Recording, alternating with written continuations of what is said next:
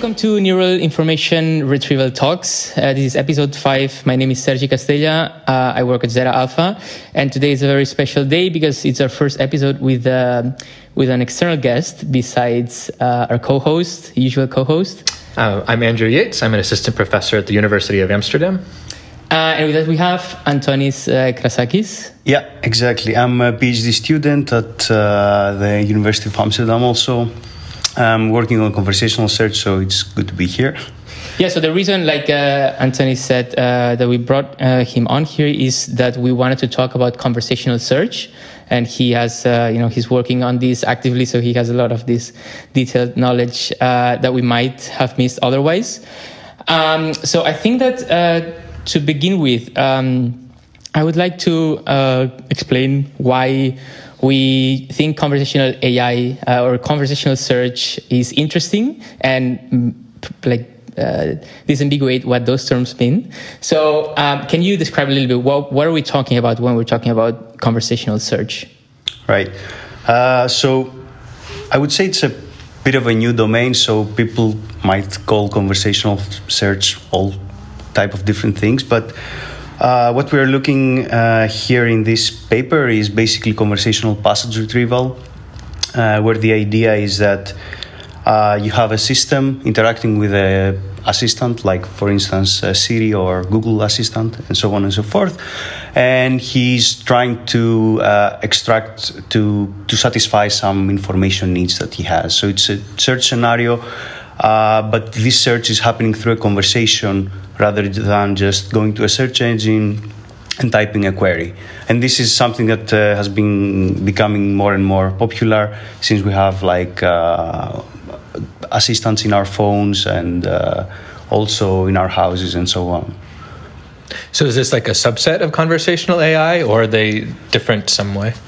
Uh, so the yeah the conversation uh, the passage retrieval part is more um, uh, rather than trying to answer specifically questions. We're trying to find documents from the web or uh, uh, or Wikipedia or something like that that are close to what the uh, user is trying to uh, answer.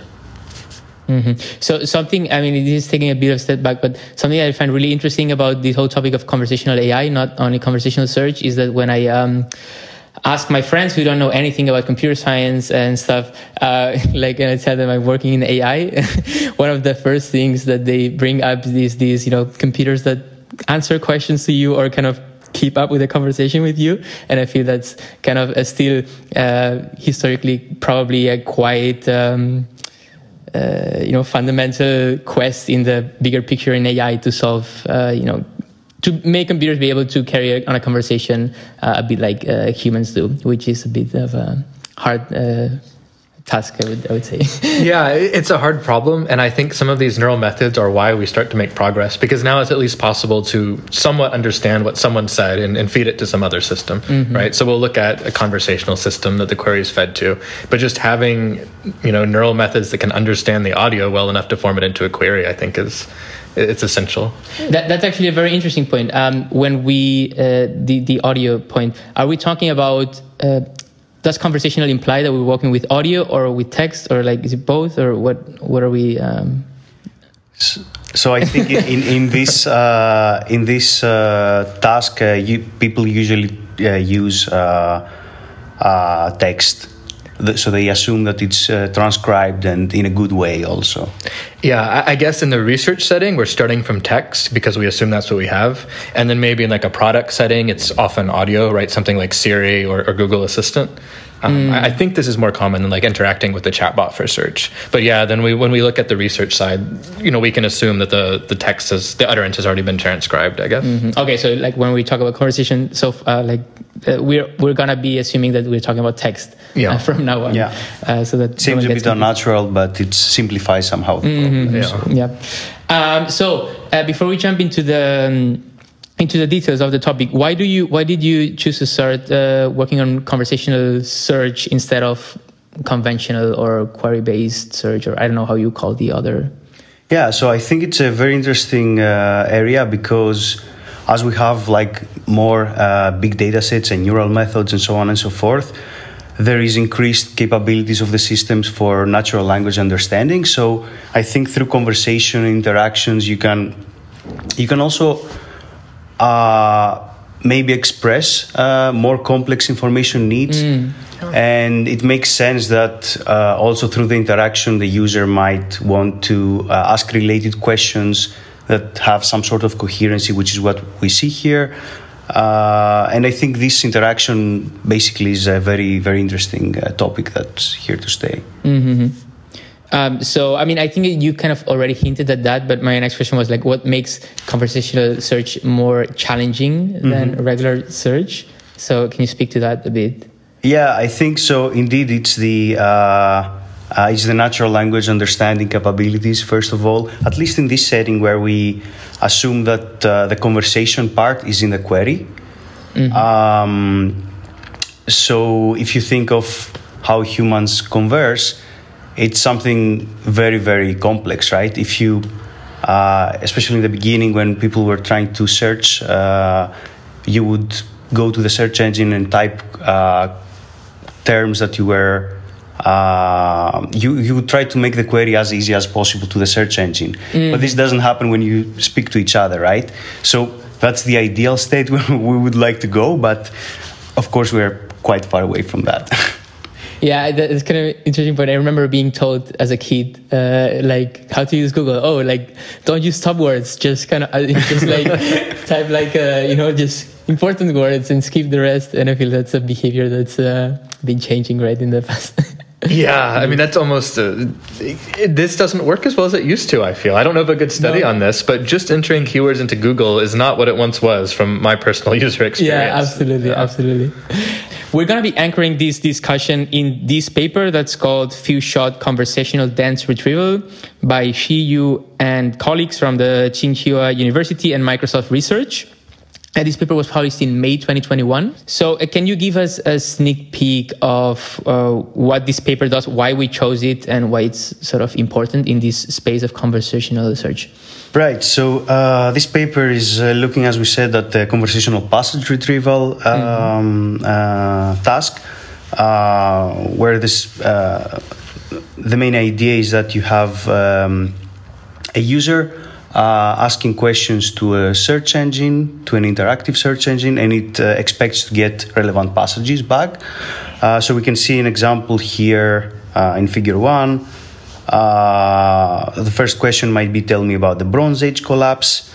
Uh, the user gets a relevant passage back, hopefully, and then he asks the follow up question what's the evidence for it? Mm-hmm. Uh, so, this is basically the, the, the, task that we're trying to solve. And uh, it's different from ad hoc search in the sense that uh, in, in turn two, uh, you have to also take uh, advantage of the history to understand what's the information you uh, need of the user. Mm. And the reason why we chose this is that uh, it's the first paper, to the best of my knowledge, that uh, so most of the papers, the way they try to tackle this problem is that they um, they take the second question and they rewrite it in a way that's self-contained. Mm-hmm. So it turns into Bronze Age collapse, and then they do ad hoc ranking with uh, common methods, right? But this is the first paper basically uh, that ingested the conversation as a whole and built a dense representation uh, out of it. I think okay. that's why it's re- it's a really interesting paper. Okay, and if I understood correctly, uh, we're talking.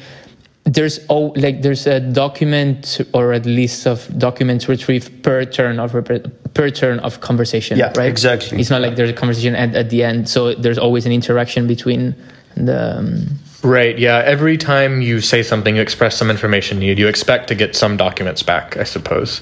And so you may ask up another question informed by those documents. Mm-hmm. Um, so, you know, the first one asked about the Bronze Age collapse. And then the second, what is the evidence for it? So, what is the evidence for the Bronze Age collapse? Would be a more complete way to say this, but this is one of the challenges. We we need like a query rewriter, or as we'll see in this paper, some other way to okay. to include that information from the context. Mm-hmm. Okay, can we uh, start talking about the? I think I would start with the representation uh, side of things. Do you think that makes sense? Um, how documents are represented, how um, uh, questions are, well, questions or conversations are represented. I mean, you already hinted a little bit um, on that. So why don't we start with passage representations. How do people normally represent documents or passages in a conversational search setting? Uh, yeah, right. So, um, in the in the context of this paper, uh, you have a dense retriever. So, uh, all of the most of the uh, the paper, the method is based on uh, ANC, ANCE, as I call it, um, uh, which is a dense retriever for normal ad hoc queries, um, and it has i think it's a bi-encoder model? Yeah so this is a yeah a type of bi-encoder yeah. you insert some text you get the vector representation out. Yeah. Yeah so basically the idea is that you have a query you embed it into a dense space then you have all of the document collection which you have all already embedded in the dense space and then you do maximum inner product search or approximate nearest neighbor search uh, to find the closest document okay. uh, to the query. So this is pretty much equivalent to um, what you would find in other uh, dense retrieval settings that we've talked in the past. Yeah, yeah I'd say yeah, so. Yeah, yeah, exactly. And the, okay. the, previous methods don't necessarily have to be dense retriever methods, since um, yeah, most of them just produce a text which you can use uh, in any way that you want. Mm-hmm. Okay. Um, so that said, how do you represent uh, conversations? I think maybe the easiest way, if we consider the query rewriter, so resolving that it, for example, we just don't need to do anything different. We've we've written, written the query, so now our query is what is the evidence for the Bronze Age collapse, and now we can just use a bi-encoder write normal. I think, right? Yeah. Yeah. yeah. So I, I, think that's the simplest case. So rewriting the uh, query into a thing you used before decontext. What what term did you use for the? Uh... Uh, yeah, self into a self-contained query somehow mm-hmm. that does not depend anymore you don't have to read the history basically to make sense of it. Yeah. So, so like a term like it, he or she would need to be resolved yeah, to another term. Exactly. This is the intuition yeah. here. Uh-huh. Yeah. No, that that that uh, makes sense. So, how do you um, rewrite a conversation into a self-contained query? Or how people have tried to do that? Okay, yeah. So uh, what what had been really uh, common uh, up to this point was that uh, people just uh, there would be a system that reads all of the conversation, so Q1, Q2, Q3, uh, and then it would produce a new query. so, for instance, what is the evidence of the Bronze Age collapse? Mm-hmm. and then you would feed this into a first stage ranker, could be BM25 or a dense retriever, and then you would typically also do re-ranking with BERT or T5 and so on and so forth. Um, so yeah, basically this has had ended up being like a pipeline approach where you have a query rewriter or resolver, whatever you want to call it, and then a first stage ranker and then second stage ranking, which basically a typical ad hoc ranking case. Yeah. Yeah, or you could say that it, you basically turn a conversational search uh, task into a conventional search task by doing this step, and then whatever methods apply, right? Is that? Yeah, exactly. It's like a query rewrite step, and now you're in normal ad hoc retrieval land. And so ColBERT to bi-encoder BM25 anything can be used. I think. Mm-hmm. Yeah, yeah, right. But that the this paper does something a bit different, right? So I guess yeah, they're yeah. getting rid of this query rewriting step. Is the, right, the idea? Exactly. And uh, yeah, the the the so uh, so far. Uh, the, the, the most interesting part uh, or important was the query writer for this task, right? And the different types of methods that people usually use to do query write is that um, they were either uh, trying to pick up terms from the history uh, that were relevant and append, uh, like concatenate them in the end of the query. Okay. Uh, so in question two, uh, you would ideally pick up Bronze Age collapse, and your query would become, "What is the evidence of it? Bronze Age collapse." Okay. So this is basically uh, adding terms mm-hmm. from the mm-hmm. history. And I guess it makes a lot of sense in a sparse uh, retrieval yeah. setting, or like, because this is not like a natural language query, so to speak, right? Yeah, yeah, yeah. And you also have methods that are uh, based on full rewriting, mm-hmm. sequence to sequence model that would rewrite it in a more natural way. Mm-hmm. And uh, actually. Um, I don't know if, if you have any information about that, but how in the in sort of past research, how important is this rewriter uh, step in terms of end performance? Is it like a really um, uh, make it or break it kind of step, or pretty much anything goes when it comes to rewriting a conversation into a query? I think for some queries, very very important. So, for instance, if you see Q2, what is the evidence for it? If you have even if you have the best ranker in the world, I think it couldn't save this. Yeah, uh, there's nothing. Yeah. yeah. So, so I, I, think prior to this paper, it was very important to use a query rewriter. Is, is this that true? Yeah. Yeah. I think so. Yeah. Yeah. Or yeah, rewrite it in some way. Right? I mean, assuming you have clear areas with these anaphora, like pronouns and so on. Yeah, I, I guess exactly. you must do some sort of rewriting without this approach yeah, yeah, that we haven't described yet. I mean, the simplest uh, way would be also to take all of the conversation as a history, as a, as a query, but that might lead you to very mm, contradictory mm, yeah, results. Yeah, yeah, or a lot of not important words being. Uh, yeah, yeah, yeah. And um, actually, um, I don't know if I'm misunderstanding something here, but uh, is there any method uh, currently or before this that um, incorporated the previously retrieved documents into a later stage um, retrieval.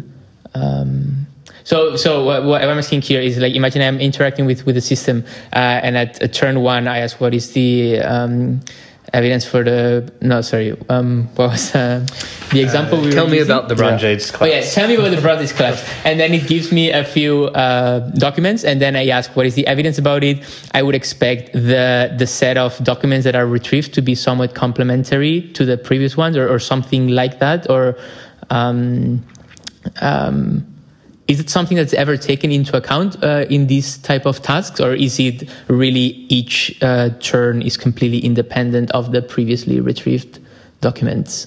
Yeah right. So this has to do with the task and how uh, the dataset is built and so on and so forth. So uh, this was introduced actually in the CAsT 2020 so um, uh, q2 could also depend on the previous uh, retrieved passage Mm-hmm. So uh, you can imagine an example where uh, this the system responds with a passage, and the user finds something interesting in the passage and asks something uh, about it. Mm-hmm. Right? So, which is a more realistic and more complex scenario, actually. Okay. So I guess it's something like anything the user has said or seen becomes part of the context, right? It could yeah, it, right. it, could be the question they asked, but maybe they ask a question about the, the passage that the conversational agent gave back. Is that the Yeah, exactly. It's not so uh, blind, so uh, okay, Q1 is going to be this, Q2 is going to be this, and so on and so forth.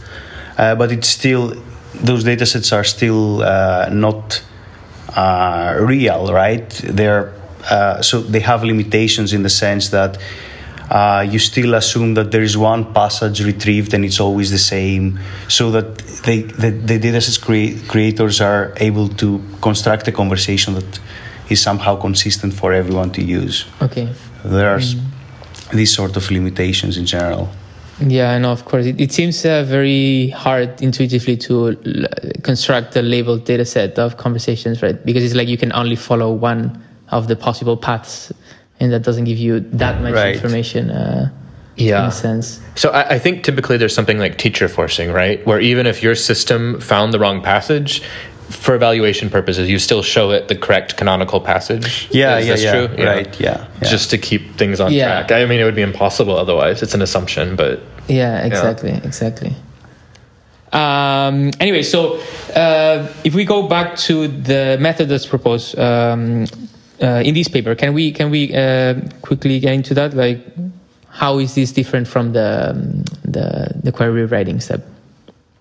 Right. So at inference time, uh, you don't have to use a query writer. So what happens is that uh, the dense retriever directly uh, reads all of the conversation and it uh, it encodes it into a dense representation, which is like basically the blue dots, the blue embedding over figure one.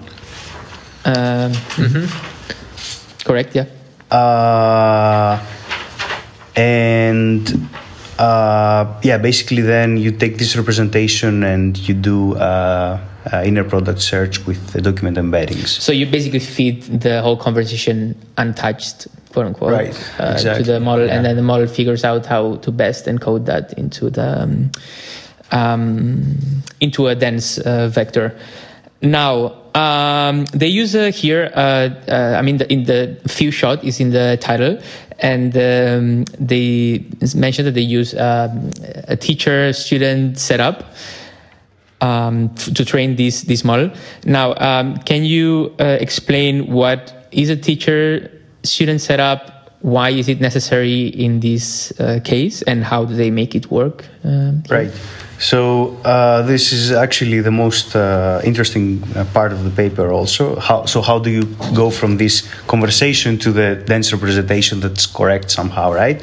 Yeah. Um, so what people uh, do in general in this space is that uh, that's very common also for the previous uh, query writers uh, that you have a set of questions, conversational questions, uh, like the ones that we saw.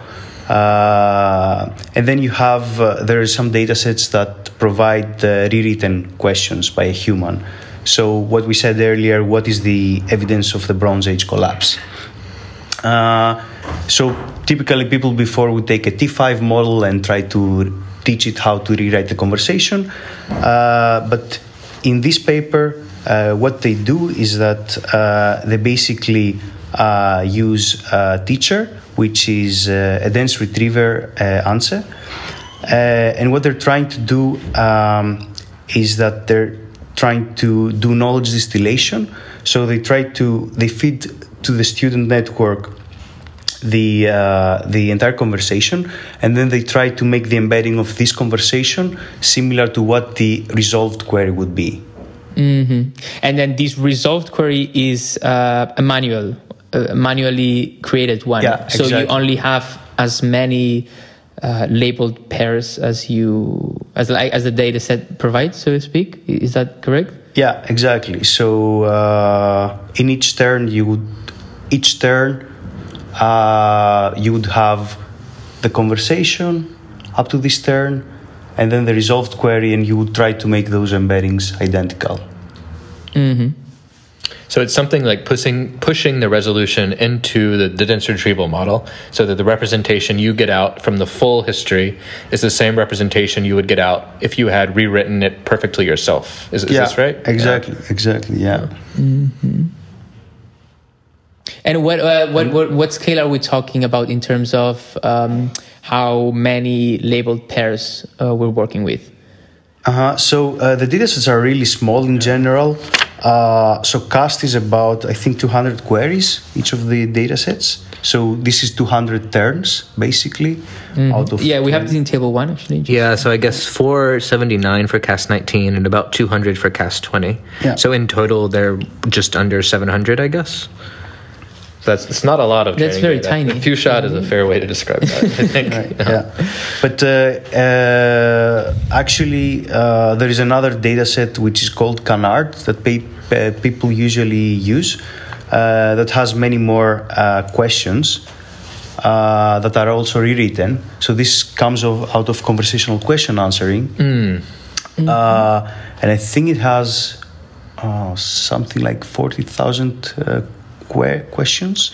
Okay, but this is a, like a conversation turns data set, not Yes. retrieval. Yeah, right? yeah, exactly. So the, the thing with this data set is that they only have uh, the questions. This is not an open domain, so you don't have relevance judgments for it, for the documents. You only have uh, this is the question, this is the conversation, and this is what uh, the self contained question would be in that turn. Mm, okay. But you can still use that as a uh, workaround to get a good query representation. I see. So in, in this paper, are they using this data? Yeah, so uh, they are using this data, I think, in the CAsT 20. I see. So it, it's something like a lot of data for the task, and then within the specific CAsT domain, it's few shot. Is that a, a fair comparison? Um, yeah, uh, I, I can't really say anything about the data efficiency actually. uh, because it, it seems that it's working pretty well in CAsT19 already, Yeah, yeah. which was uh, somewhat of an easier data set so far. Uh, but I think they're using the rewrites for CAsT20, so. Um, I yeah. see. But their point uh, with regards to the few shot is, I think that they are using knowledge from also from the dense retriever from ANCE. So uh, the document representations are encoded already. Uh, so you already have some uh, knowledge from the ad hoc ranking uh, task where people have trained on MS MARCO. So it's more uh, easy to learn the conversational part based on that. Mm-hmm. Yeah, I mean, my, my understanding was also that the in the teacher student setup, you you don't um, like the amount of information that a single sample from the teacher provides to the student is way more um, like richer because it's not like only a, a binary label or something, but it's like a full embedding of 700 or something dimensions that the student is trying to imitate, right? Yeah, no, that's yeah. I think that's probably a good point, right? So instead of you know this should be uh close to a one or close to a zero, you have I think 768 dimensions, and their loss is ensuring that every one of those dimensions is close to the teacher. So I think it's a mean squared error loss, if I remember right. Yeah. yeah. So the mean squared error between the teacher and student representations. So this is a lot more, I guess, meaningful. Yeah, informative. Yeah, I would say it's sort of an intermediate step, also, right? So instead of trying to model the problem as directly this is a conversation and this is the relevant document to it, you introduce a, uh, a simpler task, which is this is a conversation and this is how the query it should should look like, and this is what the relevant document is. So for this, they, this is basically combined into two different losses. So one is the knowledge distillation loss, uh, which is trying to make the conversation embedding, the blue one, uh, as close as possible to the human result embedding, the orange one. And then you also have a ranking loss, which is uh, trying also at the same time to bring the conversation embedding close to the documents that are relevant for that. Right. And when they use the ranking loss, they're also changing document representations, if I follow correctly. Is I think so. I think so. I'm not sure about the details of that, but uh, yeah, uh, maybe it's unclear. yeah. Uh, But one point, I guess they have these two losses, and they use different combinations of them. Yeah. So they don't end up using both of them when we look at the results later. Um, this knowledge distillation loss seems to be the the main ingredient. No, that's very interesting. Yeah, because in it, it is true that in the um, section the section three from method, methodology, it does seem like um, knowledge distillation and uh, the loss from the knowledge distillation and the loss from the rank are equally um, relevant or, or use both. But in practice, we see later that um, it, it, it can all, even hurt, right, to use um, a ranking loss um, as well in Yeah. training the system. Um, that said, uh, you already hinted at some of these things, but can we recap on the data sets? So we have these TREC CAsT 2019 and 2020, and these OR quack. Uh, I don't know how you pronounce that. We're not sure either. I think. yeah, this is short for uh, Open Retrieval QuAC. Okay. Quack. So it was a conversational question answering dataset that people enriched with uh, more documents to make it more like uh, open retrieval setting. Oh, okay. Uh, so what what is the TREC CAsT um, data set?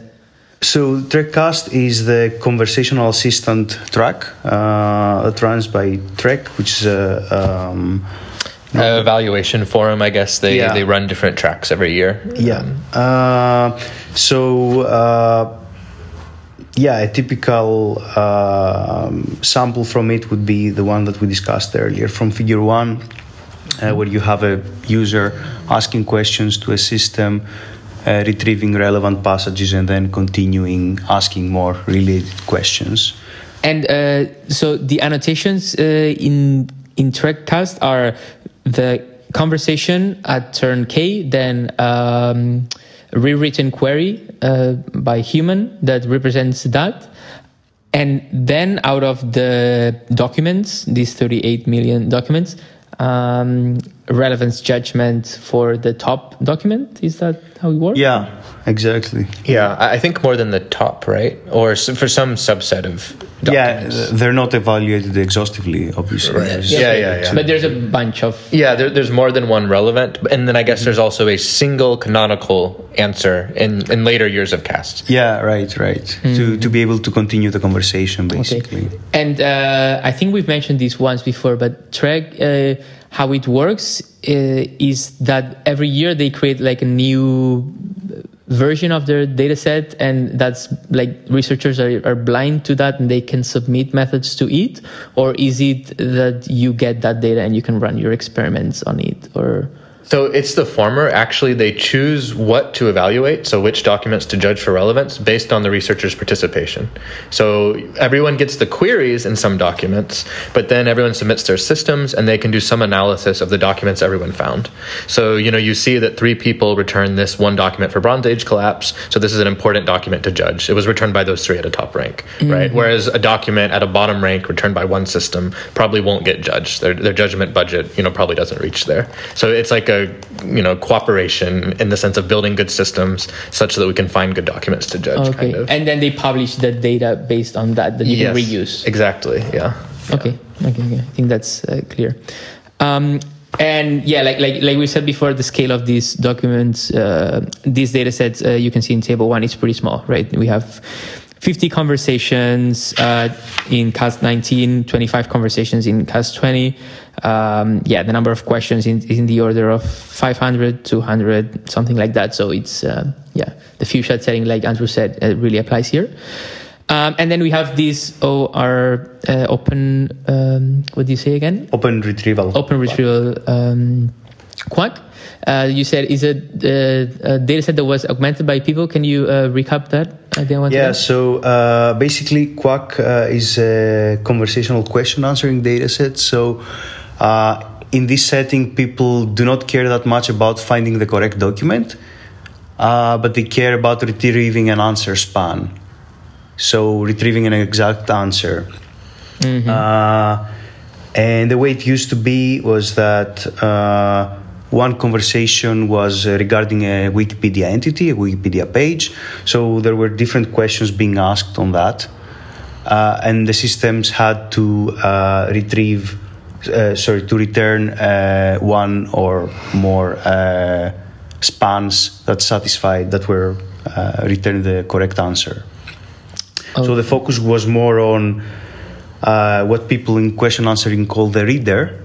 So finding the correct uh, answer span rather than looking through the entire collection of documents and finding relevant documents. So those can also be combined if you, uh, uh, as you can imagine, uh, because ideally you want a system that you don't necessarily uh, want to answer questions based on one specific document. Uh, you want to ask open-ended questions and be able to fetch the correct document and then get the answer. So Okay. this is also kind of the difference between the question answering and the passage retrieval, conversational question answering, the conversational passage retrieval Mm-hmm. I see. part. But what? So what they do in in these document in in this data set is they repurpose these by by Right. like extracting passages where the answer is or, or something like that or Yeah, so uh, the relevant passage is uh, the passage that is known to be relevant from the previous QuAC dataset, and then they enrich it with more passages so that they uh, can make it uh, open domain, basically. you, you mean like with negative passages? Yeah, least? exactly. Okay. Exactly. And it, it has a bit of a shortcoming or limitation, if I might say, because um, in this case, uh, all of the conversation, all of the questions in the conversation refer to one specific. Mm, like the uh, Wikipedia passage. article or yeah, something. uh, passage or document actually. Okay. Document. Yeah. So it's it's a bit more easy for the system to cheat in that Mm, yeah. uh, sense. Huh. So yeah, yeah, I see what you mean. There's there's like a very strong yeah, yeah. Yeah. So, I mean, even if you did nothing to the query, I feel like you could still do well then, right? Because it, no matter which query you pick, it should be the same document. Is, is that a fair assessment or maybe it's becoming complicated? Yeah, maybe. Uh, I'm not sure actually. it kind of depends. I'm not sure on the details because maybe the document is split into passages anyway, so you still have to uh, get the correct passage. I see. Uh, but those are very much related, and if they come out of a single Wikipedia article and then you have BERT or T5 pre-trained on Wikipedia, then it starts to get a little bit. Uh, Uh, yeah, yeah, yeah. Like a lot of information can be leaked uh, Yeah, throughout exactly. parts Yeah. of the model in, in sneaky ways or something. yeah. Um, okay, and uh, yeah, as you as you can see in table uh, one, the good part about uh, the good side about this model, or one of the good sides, is that it's um, substantially bigger than the other ones. Uh, the train set contains 4,300, 400 conversations, more or less. Um, right? Um, although in, in, in terms of like in other contexts, that's not that many labels. no, like it's small, I guess, compared to MS MARCO, but comparing these data sets, it, it's a good amount. Yeah. Mm-hmm. yeah, it's a hundred times bigger, I would say, right, f- uh, compared to CAsT. Yeah, yeah, yeah. Um, okay, so I think that then we can jump into the discussing some of the results. Maybe you can uh, briefly mention the metrics that they use. MRR, NDCG, whole at 10, which is something that I hadn't seen before. What are these uh, metrics um, that they use? So let's start with mean reciprocal rank. So this is uh, one over the rank of the correct document. So you kind of assume there's only one result. So if it's at position two, it's one over two, 0.5 is your MRR. Mm-hmm. Okay, yeah, we've talked about this. I think it's uh, pretty clear. Uh, in terms of uh, favoring recall precision kind of thing, um, where does MRR sort of fall, or does that make any sense? Um, well, it's you're not going to get much credit for anything that's very far down the ranked list. So even at I don't know position 20, you're only adding 0.05. So I I guess you're favoring position in, in some sense. I would say.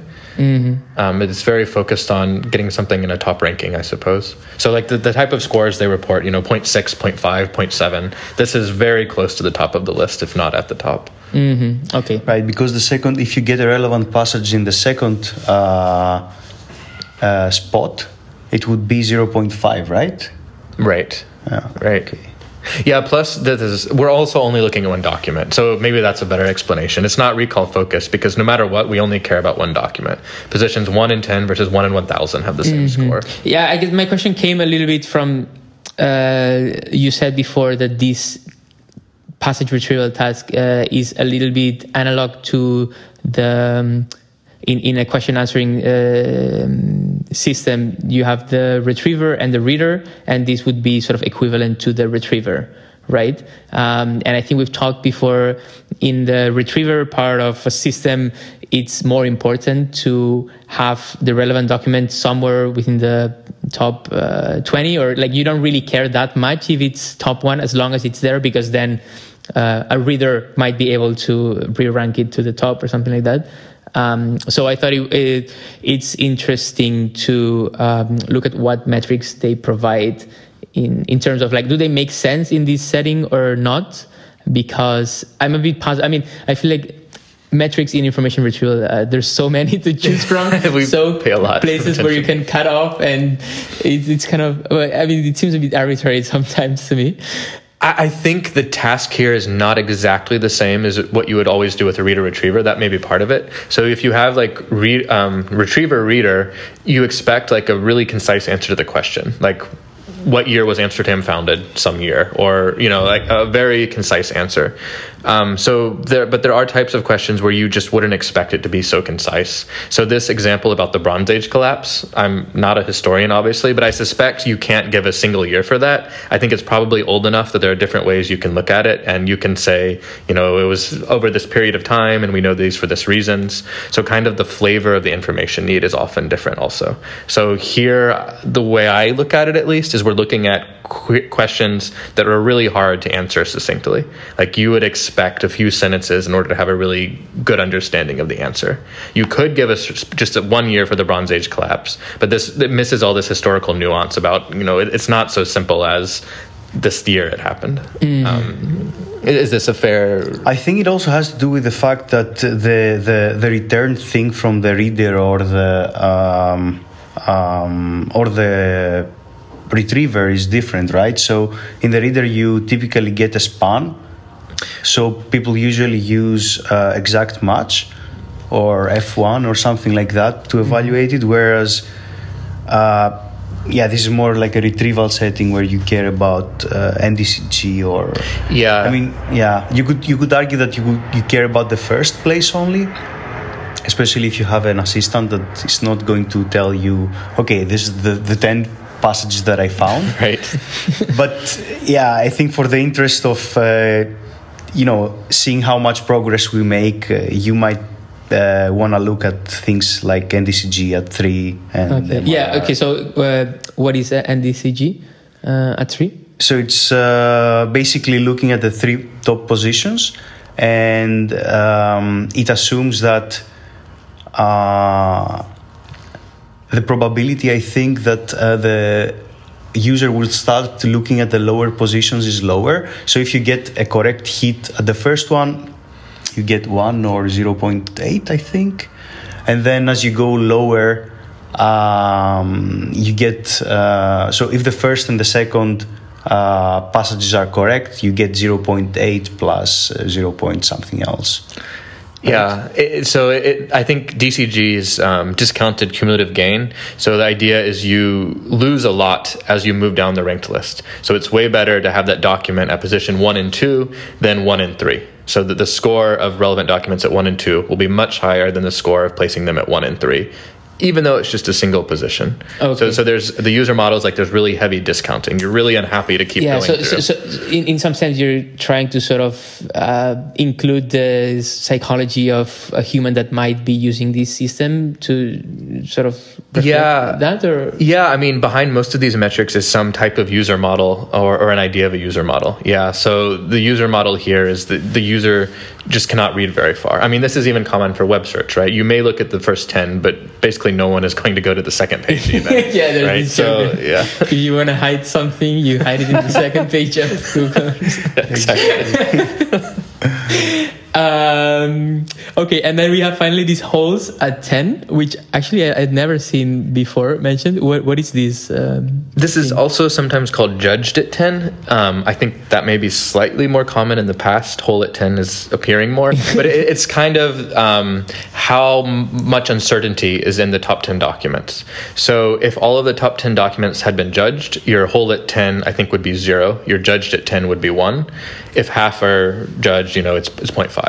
So it gives you some notion of how reliable these metrics are. Um, that, that's super interesting because I mean the first uh, episode we talked about this MS MARCO, the sparsity of labels and how that might affect, and I feel it's uh, um, yeah, it, it's often not reported, and it, it gives like you said a lot of information about the uncertainty of of that because a lot of the well a lot of the non-judged documents might be relevant.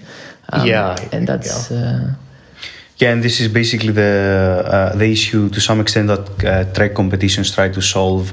That uh, because you cannot evaluate everything, you have people submitting their best systems.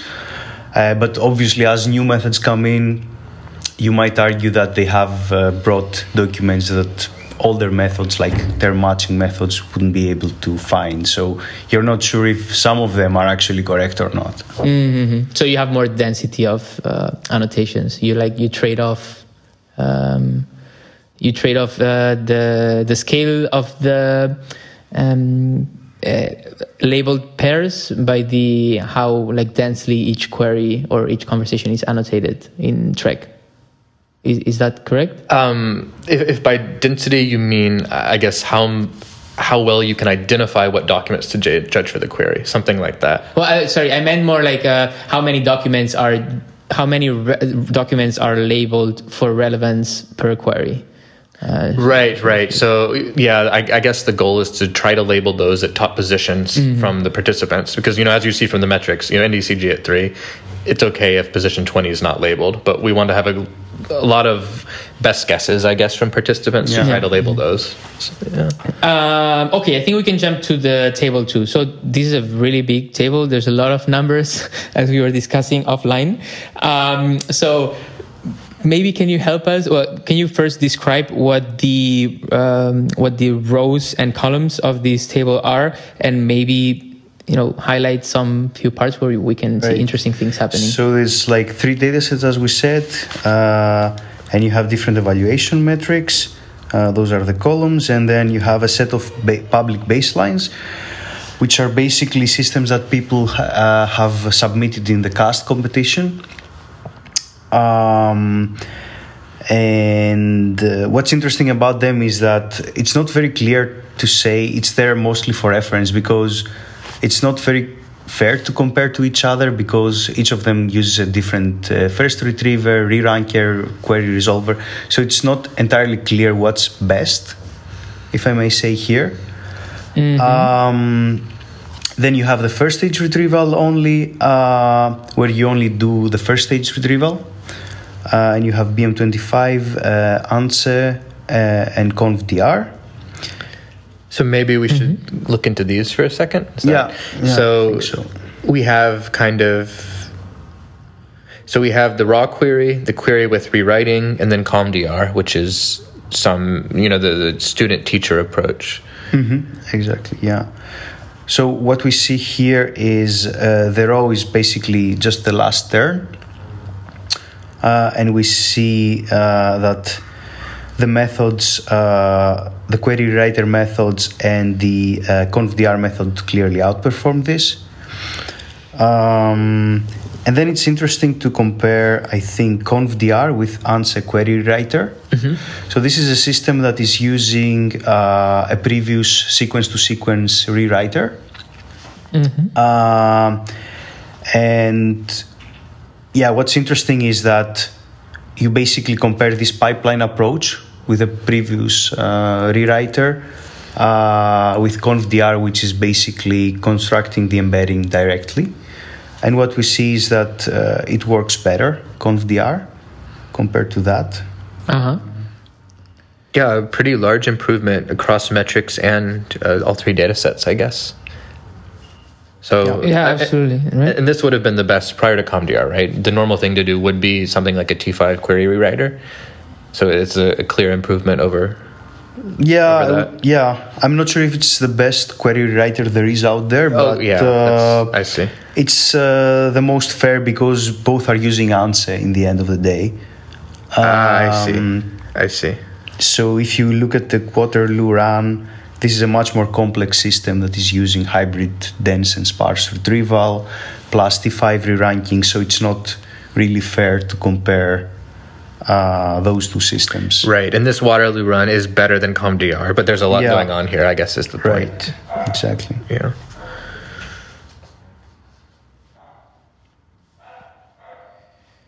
Uh, and yeah, another thing that we can see is that the dense retriever performs better compared to BM25. Uh, this is both for the with the query rewriting or the uh, mm-hmm. raw query. Yeah. Yeah. Yeah, so I mean, I, I guess one of the things that is interesting to reflect a bit on is um, how sort of quote unquote fair are all of these comparisons, as in, uh, you know, BM25 raw, NC raw.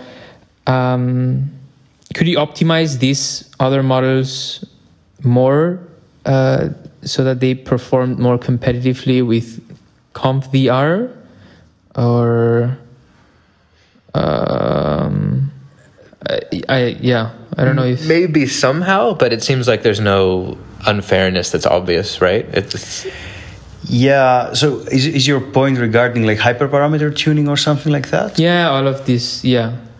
Yeah I think uh, I would I wouldn't I don't know to what extent they did like very extensive hyperparameter tuning, but you can imagine that. Um, yeah, this is this is actually why I like comparing ANCE to ConvDR because it's the same retriever. Yeah, yeah. So, and I think the main novelty of the paper is the knowledge distillation approach.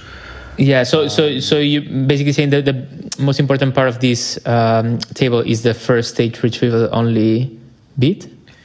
I think so, and uh, yeah, because you, if you only if you want to look at the raw results, imagine having the query. Uh, what's the evidence of it? You're not going to get good results anyway, right? No matter what hyperparameter tuning you do, I think, mm-hmm. if you don't have a query writer. Yeah, and in terms of the um, adding a re-ranker on top of these or the manual um, uh, reference, what is interesting? I there? think uh, before we go there, it's interesting to compare also ConvDR with the ANCE manual yeah. for the manual for reference. So this is basically an oracle where they have a human to rewrite the query. So this indicates some sort of upper bound on the performance of ConvDR, and that's really interesting. Yeah, sort of. It's it's like the student cannot. Um, overtake the teacher or it would be weird yeah, yeah. actually actually actually this happens, happens, on CAsT 19 oh wait if you look at it yeah, yeah. and seeing CAsT 19 yeah so ConvDR performance yeah. is pretty much the same as ANCE manual uh-huh um, That's interesting. Yeah. And, then CAsT 20, it's a bit, uh, ConvDR is a bit worse than ANCE manual, right? But it, it's not so far. Um, yeah. But in principle, it should be some sort of upper bound, right? Because right, it's only. Yeah, exactly. Uh, yeah. Yeah. And this also shows us a bit that CAsT 19 was a bit easier, quite easier maybe than the later uh, versions of the dataset. Yeah. And then I guess if we look at OR-QuAC, this totally breaks our a student can't outperform the teacher theory. But this is probably yeah. because of that issue we were talking it, about with the passages. It could be, yeah. Right. So mm. here, ConvDR is actually substantially better than the ANCE manual but but again we know yeah. that all the queries refer to the same document so maybe this can be used like yeah yeah earlier. so basically you have more chances of getting an easy query out of the entire conversation, yeah. which you can find, right? Yeah, that's a very interesting point. Yeah, I, I, I had missed that. Um, it, that. it yeah. clearly outperforms the. Yeah, but but this is not such a fair setting, right? So I I think the principle of you don't expect the student to outperform the teacher is pretty fair. Yeah, yeah, yeah. But that that that sort of speaks to what Antonis mentioned before about the, the potential weaknesses of this data set. Yeah. Right? On the other hand, though, uh, I think there yeah, you wouldn't expect it to outperform it because you wouldn't expect it to perform perfectly. But then I might argue that if you have a conversation that um, the terms are pretty relevant to each other, yeah, yeah. it might be the case that uh, it's easier to find something relevant, right? So if you have a big semantic mismatch between the query and the document, and then in the previous turns you have some more relevant stuff to the topic, it might be easier to look at the entire conversation and get a good passage than only the last query, even if it's rewritten, right? So that, that's an interesting also characteristic, I think, of conversational search. Yeah, I'm guessing it. I mean, if I understand correctly, what you're saying, if the um, if ConvDR is initialized from a pre-trained language model, it already incorporates a lot of uh, or intuitively should incorporate a lot of kind of knowledge in how uh, you know things should combine or something. So maybe that could um, uh, sort of leak into and improve the performance of the ConvDR versus ANCE. Is, that sort of in the same line of what you were saying, or or not uh, really? Kind of. So my my point is that uh, imagine you have two settings. What one is that you have the um, the query. What is the evidence of the Bronze Age collapse? And then you have an entire conversation uh, that is talking about Bronze Age collapse, and then you're trying to model your information need based on that. So my point is that I could imagine a scenario where having access to the conversation would help to alleviate this mismatch between the query and the document. Yeah. So, so if you have like a conversation that's always getting more specific somehow, like you start with a very yeah. big topic, and every time you ask a question, it's zeroing in a bit more on a specific part of that topic. So here, for example, is what you're thinking of, right? Where it, it could yeah. help because you know if you go back to previous queries, it's just other related terms that you're making more yeah. specific. Yeah, yeah, exactly. It's not clear that this would happen because if the topic goes somewhere else, then it's uh, harder to rank with the conversation. Right. Yeah. But yeah. It's, uh, it's an interesting characteristic of conversational search, I would say.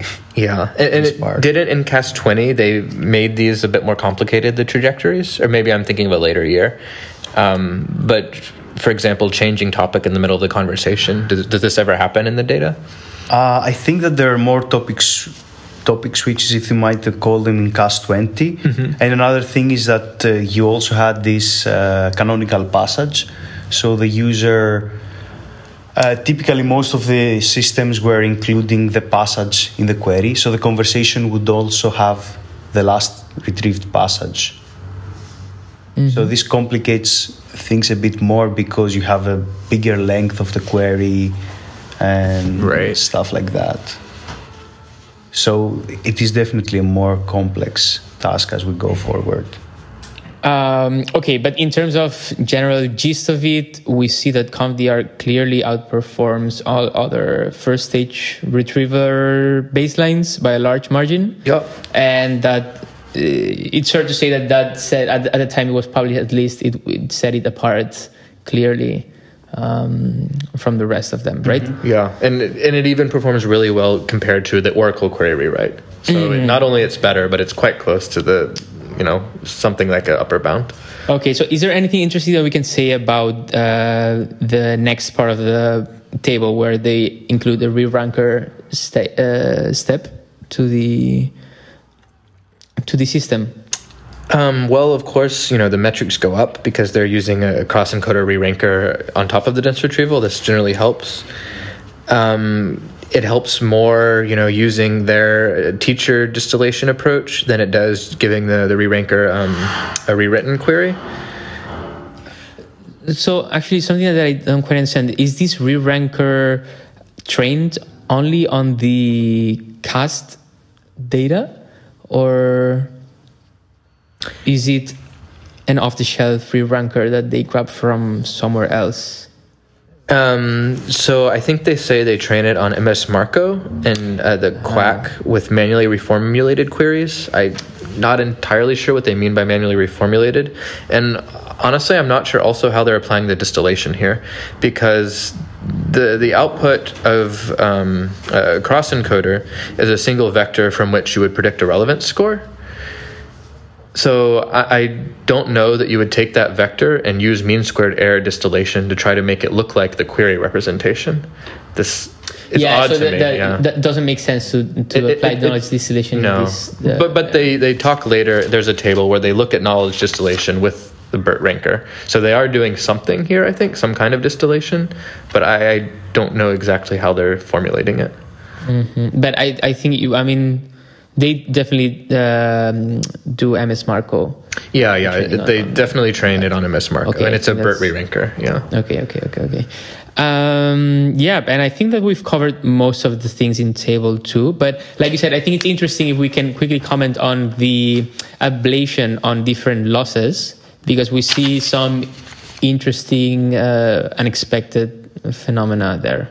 So if we go to table four, we see these um, different results using different parad- uh, training paradigms. Uh, so can you maybe uh, describe that um, and Right. talk about it?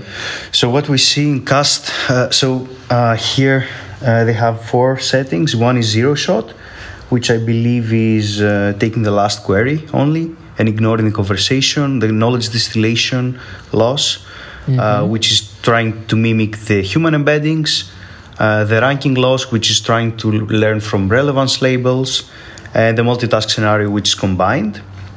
So what we see is that in CAsT 2019, uh, knowledge distillation works best. Uh, And uh, the ranking loss fails quite hard. Uh, it's even worse than is just ignoring the entire conversation. Now, this could be, I would hypothesize this is because of the very few training examples Makes sense. uh, which in general a problem in conversational search. Yeah. And, and like we said earlier, the knowledge distillation loss is more informative than the relevance loss, um, I guess. So maybe it can better use Yeah. the Yeah, right. I mean, it seems reasonable that you wouldn't learn a good model only by uh, a few dozen ranking Yeah. Yeah. labels, right? Yeah, I, I mean they're initializing it from the ANCE checkpoint, but the difference between that that checkpoint from MS MARCO and, and this conversational data, I guess, is large enough that something good doesn't happen if you start from there and just train with a ranking loss for a limited time. Um, and then we, we see something a bit different for the um, uh, for the QuAC data set. I'm guessing because we were working with more labels uh, here, so the ranking loss does perform uh, better, right? Right. Yeah. Yeah, so so in the previous table, I believe for QuAC they used both the combination of the losses, and then of course only the knowledge distillation for CAsT. Yeah, so yeah, so the, I guess a, a good clarification. All the results that we were talking about before, uh, from the first stage retrieval only, all of those were trained uh, on the, on the knowledge distillation task uh, only. So no ranking, um, uh, no ranking loss used. Yeah. That's a good point. Um, all right. So very quickly, uh, can we comment on the speed of this thing com- compared to other um, to other methods? Because one of the arguments that they kind of try to sell, so to speak, is that this is faster than rewriting a query, right? Encoding it directly. Yeah, so the, the, the one of the motivations of the paper is that we do everything in one step, and we can see the results of that here. So if we look at table three at the uh, ConvDR total, um, it's even lower than BM25 retrieval. Um, Mm, yes, I see. Yeah. And and, and also lower than the query rewriter. I was going to say, but I, I think I'm stealing your thunder. Sorry. no worries, no worries. Yeah, so it makes sense if you have to use two modules, then you also have to wait for the rewriter to finish. So you take the query and then do ranking, and that's not uh, yeah. happening in ConvDR. I mean, that makes a lot of sense. I don't know if there's anything else that you want to comment on um, this table. There's the batched. Um, there's a batched uh, um, numbers Yeah. that it's uh, we are discussing before. Is a bit unclear. I guess how they calculate that, right? Yeah, so uh, my guess, I'm not entirely sure, is that they batch many queries together and then they divide the total time with the number of queries, which is not entirely fair or meaningful because you typically care about uh, how, how long before your user Yeah. would be able to see the result. Users normally don't batch queries. but I'm gonna. yeah. Yeah. Maybe you can show, show 512 results to him he's confused. Just accumulate all, everything you want to search in a month and then fire all of them right. at the same time. Yeah, so latency is basically what you care about. Yeah, Yeah, yeah. Okay. This doesn't fully reflect it. Um, good, good. um, okay, yeah. I, I mean, I think that the last thing that you mentioned before you wanted to comment on about these results is these qualitative um, results on Figure Four, or is there anything else that you want to comment on before? Yeah, I think this is a good, uh, a nice figure to see. So, what we see in figure 4b is uh, the visualization of uh, three different uh, of the queries with the triangles, uh, the relevant documents and the irrelevant documents. Mm-hmm. Um, So sorry. So you see a um, a t-SNE representation, which is like a lower dimensional kind of representation of this embedding space. That's qualitatively interesting.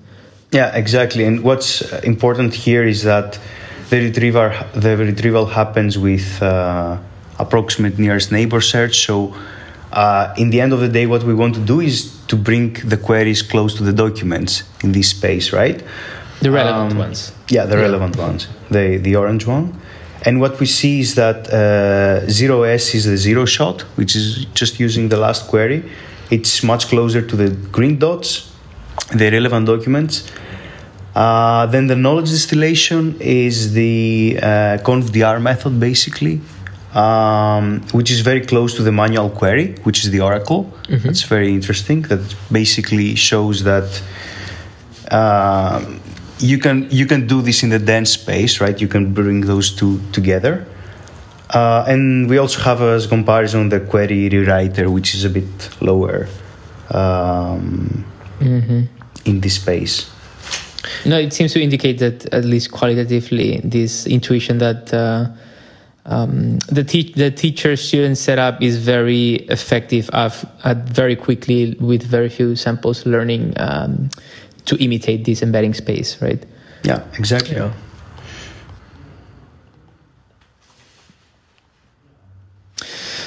Anything else that you want to comment on before we uh, jump into like uh, some last broader remarks or questions? Uh, not on my end. I think that's it for the results. me. Okay, yeah. So I guess that uh, something uh, that maybe you can give a couple of pointers on is this is, was from May 2021. Um, is there any other work that has built on these, or has this sort of become a more standard technique in the space of conversational search, where uh, more people do this by default? Of Yeah, so I think in CAsT 2021 this was included as a baseline, uh, uh, which shows also the significance of the paper. And there has been, I don't think there's any paper that directly builds on that, but there is another paper uh, by the Waterloo University, I think, that um, tries to do uh, something very similar. So basically, take the, the the main idea is again take the conversation and uh, project it into a dense space. So they try to do the same thing, but instead of using this uh, the query rewrites to bring the conversation close to the query rewrites, uh, they generate pseudo relevance documents from large collections uh, to try to uh, learn how to bring the conversation close to the pseudo relevant documents. So it's basically skipping this intermediate step um, of trying to model the embedding of the resolution to generating uh, weak supervision data to do the same thing, sort of. Uh, the, the paper is called uh, Contextualized Query Embeddings for, for Conversational Search. From uh, Waterloo, you said? I guess Jimmy Lin's group. Yeah, I think yeah, I think Jimmy is also in this paper. Uh, so that's an interesting follow up. Uh, Okay. indeed.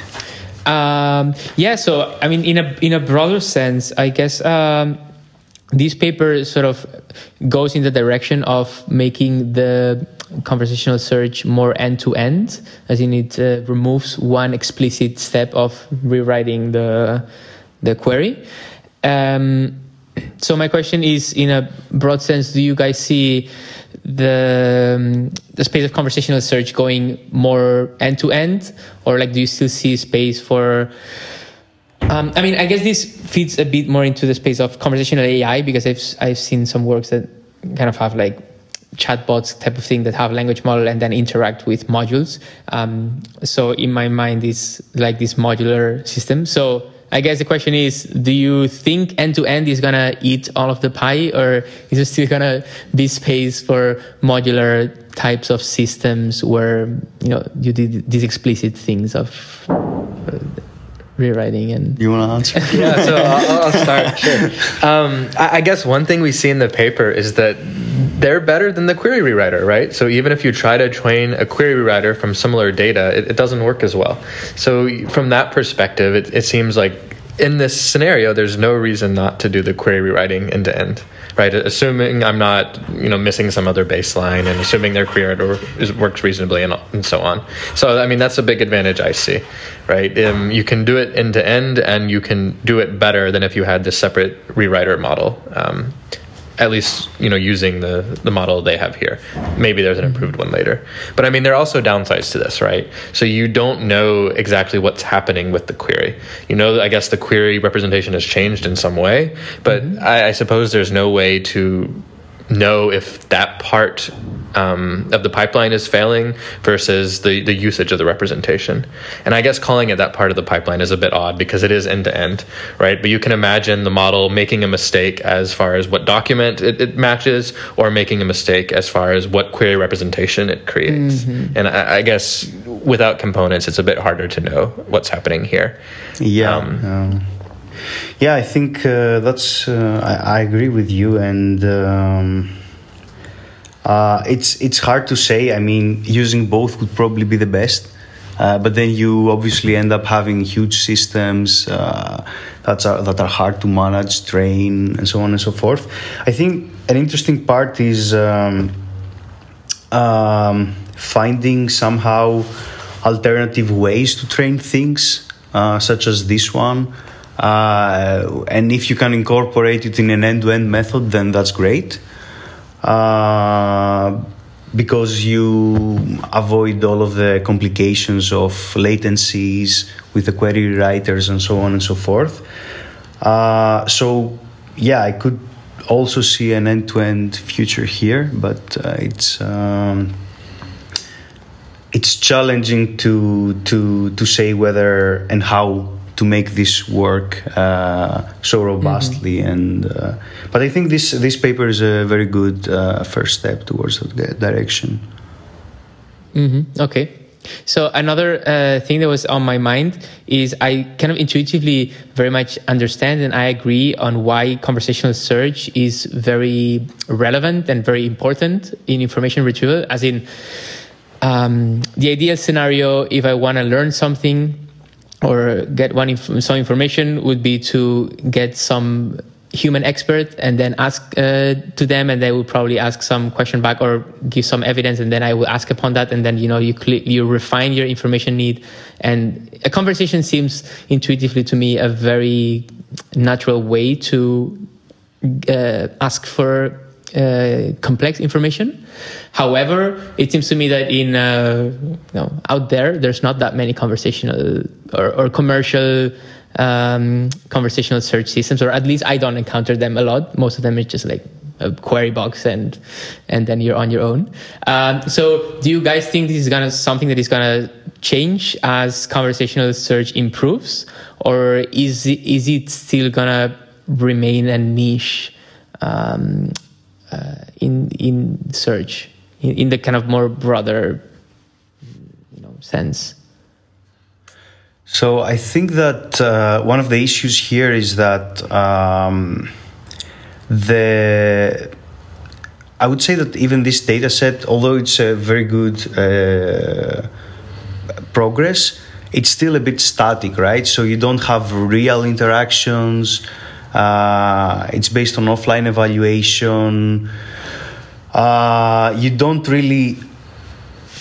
You have a sequence of questions that need to be answered that are close to each other, and you try to uh, solve the language understanding part on the conversation but you don't have that much, uh, for instance, mixed initiative. So the system asking a clarification question, and this could go in many different ways and can become as complex as you want, right? Uh, so I think we're quite far away from that. Uh, but uh, I think this is a really important first step because we're talking about retrieval and search. So you have to somehow uh, ground your knowledge into documents, mm-hmm. and uh, that's that's an important okay. first step. Yeah, and I, I guess thinking about um, you know whether this becomes popular how common conversational search becomes the user behavior matters a lot. Like i would never go to google and you know type in what is the evidence for that? Right? Maybe it makes total sense with my last query but the user behavior's got to change before you even have an opportunity to do something like this. Yeah. So, so i don't remember the specific blog post but i've read google blog posts where they give the sense that they're trying to move in this direction slowly like to allow a bit more complicated interactions. I assume you know they they're able to collect a lot of data from from this, and then you know this maybe allows them to make them a bit more complicated. So so I think this issue of having data, and even if you're a company, you may still not have data here because that's not how people have been trained to use search. Uh, that's a, that's a I think super right. interesting point about like the how like users expect you know uh, search engines to work in a certain way or, or right. So you probably need a very slow shift or some um, like you said, probably if if uh, today uh, Google started being conversational uh, search and it actually took into account all of the uh, people would not change their behaviors overnight. Uh, no, it would probably, probably, make it worse because it would be using context that I wasn't aware was serving as context. Yeah. Uh, yeah. right. But in that sense, do you think? I mean, you kind of answered that question. So you, you think that, for instance, in web search, commercial web search, uh, it's gonna move in this direction of, like, the default mode is gonna be you start a quote unquote conversation session uh, with a you know? Yeah, for web search, I don't know specifically, but if you think of like a you know Siri or some sort of conversational agent, something where the UI is slightly different, I, I think that direction is is likely. Um, yeah, something like that would make more sense to me. Uh, also, there was another. Uh, there was a feature in Bing Search actually where they were. Um, I mean, those are kind of type of interactive search scenarios, right? So even if if you go to Google, then you can see follow up questions yeah. that you can. Uh, uh, that's a very yeah yeah that's a good point. Yeah. It is some sort so, of conversational, like guided conversational search almost, right? Yeah, it's more interactive search. I oh, interactive. say right. Uh, or there was another feature in Bing Search, which is uh, was that uh, you were getting like clarifications, sort of clarifications uh, on the results. Uh, so you would type shoes and then you would get men's shoes or women's shoes and you could click on it and go to a different query. Uh, but I think uh, also that yeah, the most in, the most uh, obvious use case for that is uh, speech uh, devices. Yeah, yeah. Otherwise, it's it's also the fact that people, as you said, assume they they know how to use, and it's a bit unnatural to start chatting with the search engine. yeah, I, I, mean, the UI would have to change so that you're aware of what context you're bringing yeah, in, I guess. Yeah. This is what's nice about conversation. You don't expect to come back in 30 minutes and say, what is it? And have yeah, that be meaningful, right? There's, exactly. It's clear what the context is. Yeah, yeah. I guess if I, if I can include a little rant, you mentioned the assistance stuff. Um, I don't I don't know how how this um, is developed, but I'm I've been always surprised at how little uh, uh, context Siri, for instance, used. I, I, I happen to use an iPhone, and I don't know if they already changed it because I stopped trying to ask contextual questions about the previous interaction. But um, it seems to me that they are still uh, not doing that, which makes me think that it, there must be a pretty uh, hard technological challenge there or something like that. But then I see some some of these works, and uh, it doesn't seem like it should be that hard. But I mean, I guess what I'm trying to say is. Um, my experience with conversational assistants uh, has been pretty frustrating, and my impression is that most people or uh, have a similar uh, opinion on, like or a similar sense on that. Um, do you have any insight on why? Why these things are so hard to make work in the real world. So or, or you know in in more. Yeah uh, to me maybe part of it is that some of the context can be personalization. Like i say the same thing every morning to my conversational agent and 40% of the time it plays ed sheeran which is not what i was asking for. And it's literally one of the three things i ever say to it but it always gets it wrong because there's no personalization i think. And this is a separate i think hard problem because it's conversation. Okay. so there's that type of context. But then i guess there's issues of just effectively using whatever context is available like in this paper um, and I guess that's still unsolved. Yeah, and I think it's uh, if you try to think at the number of problems that uh, maybe the assistants are trying to solve, uh, it's a bit all over the place. So you might ask for an alarm, then you might ask a conversational question from the web. So I'm not sure how those would look like in practice, but uh, I think there's many, yeah, many challenges there to be solved. Yeah. Yeah. No, it definitely seems uh, like um, a space that needs a lot of exploration still. So uh, yeah, and the privacy, right? I don't know how much of real data can be used. I, I, I don't know exactly what they're doing, but there are obviously privacy issues here that come up more than in some domains. Absolutely, absolutely. Um, yeah, I don't know. Do you guys wanna? Is there anything else that you wanna discuss before we uh, close off? More specific to the paper, more in general on where do you see this um, this subfield of information retrieval going?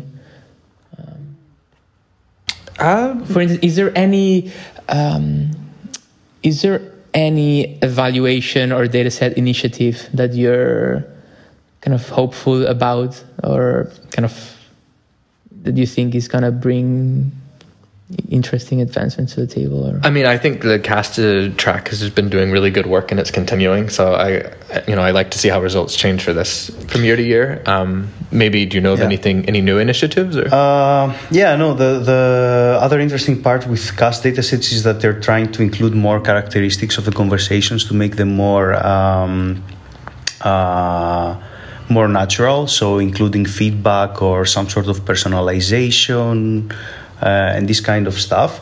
Uh, but still, the, the context of uh, offline evaluation is still a little bit limiting, and this is why some people are also trying to leverage simulations, because you can imagine also that. Um, even if you had uh, access to a user base, uh, you have to first build a somewhat good system to uh, be able to roll it out and then do A/B tests or whatever you want. Otherwise, your users will just go away, right? Right. So it's uh, that's I think a big challenge for conversational search. Yeah. So moving away from the static. Uh, Yeah, and I guess that it, it also, uh, I'm guessing it has a danger of further dividing the industry and academic um, sort of efforts, right? Because I'm guessing, for instance, in this case, uh, some of the big uh, search players of like Bing, Google, and this, they they can do a lot of A/B testing, and they can maybe have a user base where they could potentially have some prototype of conversational search and a lot of click data and and online evaluation. Um, whereas in academia, this is probably harder to set up. Do you think there's like some some way in which these things could converge? Um, you know, like um, between in in in web search, for instance, or in other commercial.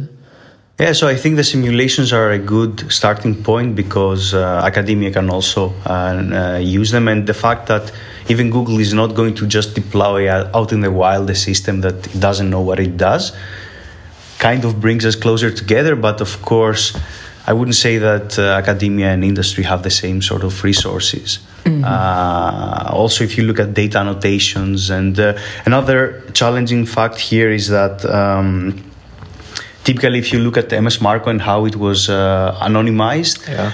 i think it's very hard to release an anonymized uh, conversational data set uh, so that makes it a bit more challenging Yeah, I, I mean, you. I guess it's only capable of making it anonymous if the query appears many times, and as you go deeper into the conversation, there's less chance of that happening. Essentially, Right, right? right, so, I guess you're stuck with the most basic questions, possibly. Yeah. Yeah. yeah. So is, is your point that in a, if there were already a lot of privacy issues with MS MARCO, with conversational search, the chances that you're gonna that a user is gonna be identifiable by a conversation are much higher than um, for single queries. uh, yeah for conversational queries it's much more uh, Uh, the trajectories are at least much more unique. I guess we can Yeah, say that, right? yeah. Like a conversational trajectory can be very unique in the way that lots of people can ask how much money Bill Gates has. Right? It's Yeah. No, that's uh, definitely interesting. And I think that uh, it's it's more likely that you would also have like personalization prompts from the user in a conversation. It would come out more naturally also. yeah, which Like it's something that can't be anonymized, I suppose, or Yeah, I yeah, think so. it's not easily easy to deal with. Yeah. Lots of problems to solve. too many. um, uh, all right. Is there anything else you guys want to mention before we close it off? I don't think so. yeah, I think uh, All right. Then uh, thank you for listening, and uh, I'll see you in the next one. thanks for the invite. Uh, Yeah, thanks.